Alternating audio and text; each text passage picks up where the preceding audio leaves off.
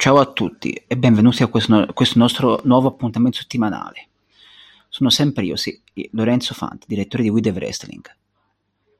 Anche questa settimana parleremo di cosa è successo in questi sette giorni nelle major del pro wrestling americano, tra cui WWE, AEW e Impact Wrestling. Partiamo, come al solito, dalla WWE e dalla puntata di Raw che si è tenuta lunedì, o meglio, forse martedì, martedì notte italiana, lunedì serata in America. Dunque, primo punto della puntata, lo split tra Rhea Ripley e Liv Morgan. Dopo che l'australiana ha attaccato la sua ex tag, tag team partner, dopo la sconfitta nel match valevole per i WWE Women's Tag Team Championships. Tur- questo è stato il turn heel per, per Rhea. Torna in singolo? Bene, torna in singolo in singolo può fare tanto di più che in coppia e si merita molto di più, secondo me. Par- parliamo di cosa, di, di cosa, può succedere ora per Liv Morgan. Potrebbe essere relegata nuovamente a un, a un ruolo minore? A, a, dei match minori? Io spero di no, però secondo me c'è il rischio di perderla dopo il, lavoro, il, il buon lavoro che è stato fatto con lei. Forse potrebbe essere utile utilizzare una tattica simile a quella fatta, utilizzata con Mandy Rose, cioè farla scendere NXT e farla diventare dominante per poi riproporre nel main show? Secondo me sì, potrebbe essere una, una valida soluzione. Un altro punto importante è la puntata. La sfida lanciata da Edge a Damian, e Damian Priest a, per, per, ad AJ Styles per WrestleMania Backlash. Poi la sfida è stata accettata da Jay nel finale e qualche giorno dopo è stata resa ufficiale. Quindi avremo un rematch di WrestleMania 38. Mi aspetto tanto da loro. Cosa può venire fuori? Un grande match. Speriamo sia un po' diverso dal, dal precedente, anche se no, forse rischia di diventare ripetitivo. Terzo punto, dirò la vittoria di Theory contro Finn Balor, diventando così il nuovo US Champion. Un regno titolato importante per lui. Una vittoria pulita che è stata, che è stata anche elogiata da, da, da Vince McMahon, che a fine match si è congratulato con lui sullo stage. Quindi sì, è veramente il predestinato. Passiamo al secondo show della settimana per, NXT, per la WWE, NXT 2.0. Qui un punto principale, nonostante una puntata non eh, entusiasmante, è stato l'evoluzione del personaggio di Casey. Una specie di Bray Wyatt un po' modificato, ma che a me piace molto, è un grosso potenziale. A questo punto sembra anche aver messo nel mirino l'NXT, l'NXT Champion Braun Breaker. Potrebbe diventare il nuovo campione? Assolutamente sì mai dire mai. Il secondo punto dello show è l'inizio della run in singolo per Wesley dopo il licenziamento avvenuto recentemente per Nash Carter, per motivi che tutti voi sapete ormai. Il suo ex tag team partner negli MSK. Um, quest, questa run è iniziata con una sconfitta contro Xion Queen, però penso che abbia la forza e il carattere per rialzarsi. Tecnicamente è molto bravo. Quindi tempo al tempo. Infine, il terzo e ultimo punto di questo show, il match tra Santos Escobar e Carmelo Hayes. Un bel match che secondo me dovreste recuperarvi. Hayes è riuscito a tirare fuori una gran bella vittoria. Compl- complimenti a lui. Ora passiamo al terzo e ultimo show della settimana per, ehm, per la WWE. SmackDown. La, la, facile vittoria in uno squash match per Gunter. Che, ehm, chiaramente al suo seguito c'era Ludwig Kaiser. Il suo avversario non era niente di che, essendo un wrestler delle indie, seppur esperto come Teddy Gotts. Le voci parlano di una possibile faida con Brock Lesnar per l'ex NXT UK NXT sarebbe una gran bella cosa, un punto per elogiarlo e farlo ancora evolvere. Che ne dite voi? Penso sia importante. continuiamo con l'analisi della puntata di SmackDown. Il proseguo della faida tra Drew, tra Drew McIntyre e Sami Zayn, un lumberjack match finito in no contest per la fuga di Sami Zayn dal ring, l'ennesima. Ma la prossima settimana, sempre nello show blu, si sfideranno in uno steel cage match. Lo show chiaramente, essendo festa anche in America, è già stato registrato per la prossima settimana. Però, se non, vo- se non volete avere sorprese prima dello show, vi consiglio di non, se, di non cercare risultati, almeno il mio per- personale consiglio. Poi la firma del contratto tra la SmackDown Women's Champion Charlotte Flair e Ronda Rousey. In quest'ultimo segmento Ronda ha proprio attac- attaccato proprio la campionessa, quindi la fight ha preso un altro livello. Molto interessante per vedere cosa potrà succedere al pay per view tra di loro. Poi passiamo a Madcap Moss, il suo buon momento in singolo, che, che sta proseguendo con la vittoria su Angel.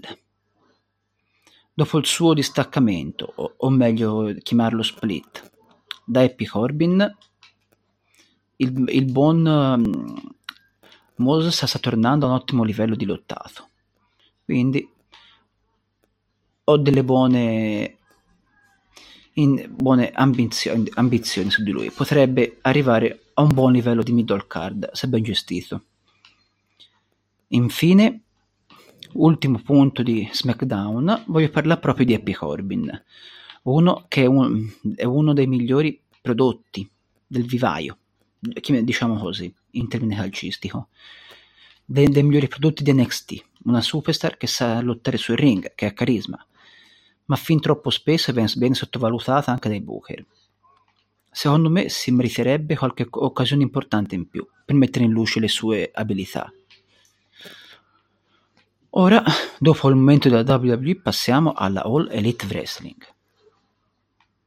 Il punto principale della federazione è stato l'aver annunciato ufficialmente lo show in collaborazione tra la New Japan e la, e la stessa, All Elite Wrestling, che si terrà il 28 giugno. Si chiama, si chiama Forbidden Door. Cosa aspettarsi da uno show del genere? Uno show che può dire tanto, che può essere un grande punto di congiunzione fra le due federazioni, quindi il livello potrebbe essere veramente elevato, uno dei migliori pay per view dell'anno nel panorama del pro wrestling americano e mondiale ho delle grandi aspettative per questo show.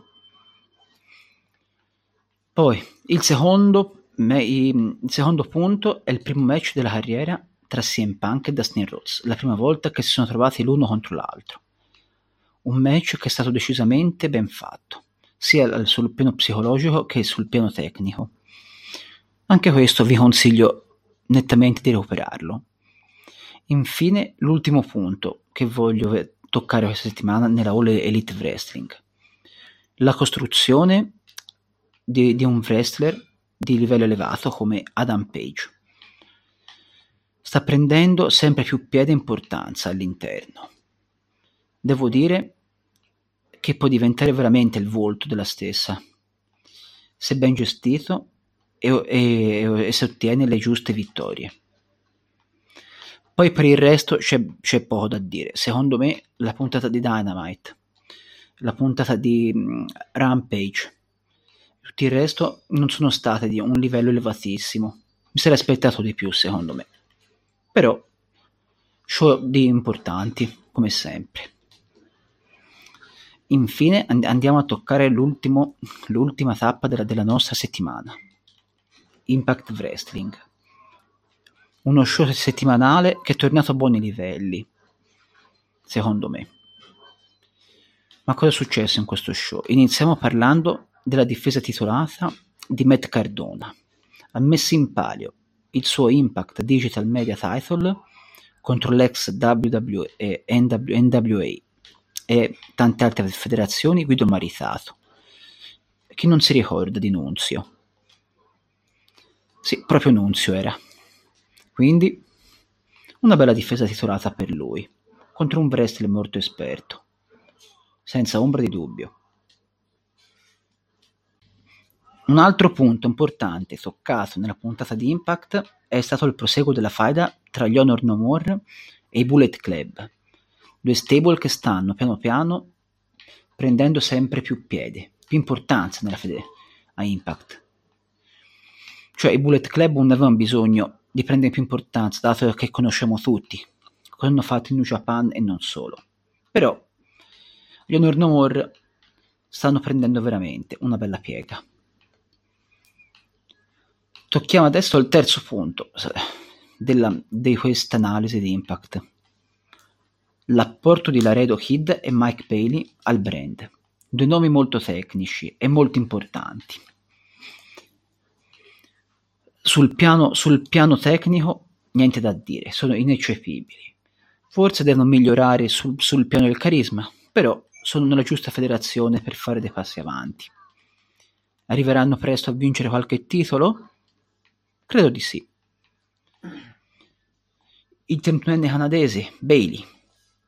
Per lui si tratta della sua prima importante federazione, dopo una carriera di altissimo livello nelle Indie, quindi gli va dato il tempo di fare questi piccoli passi avanti, piccoli step.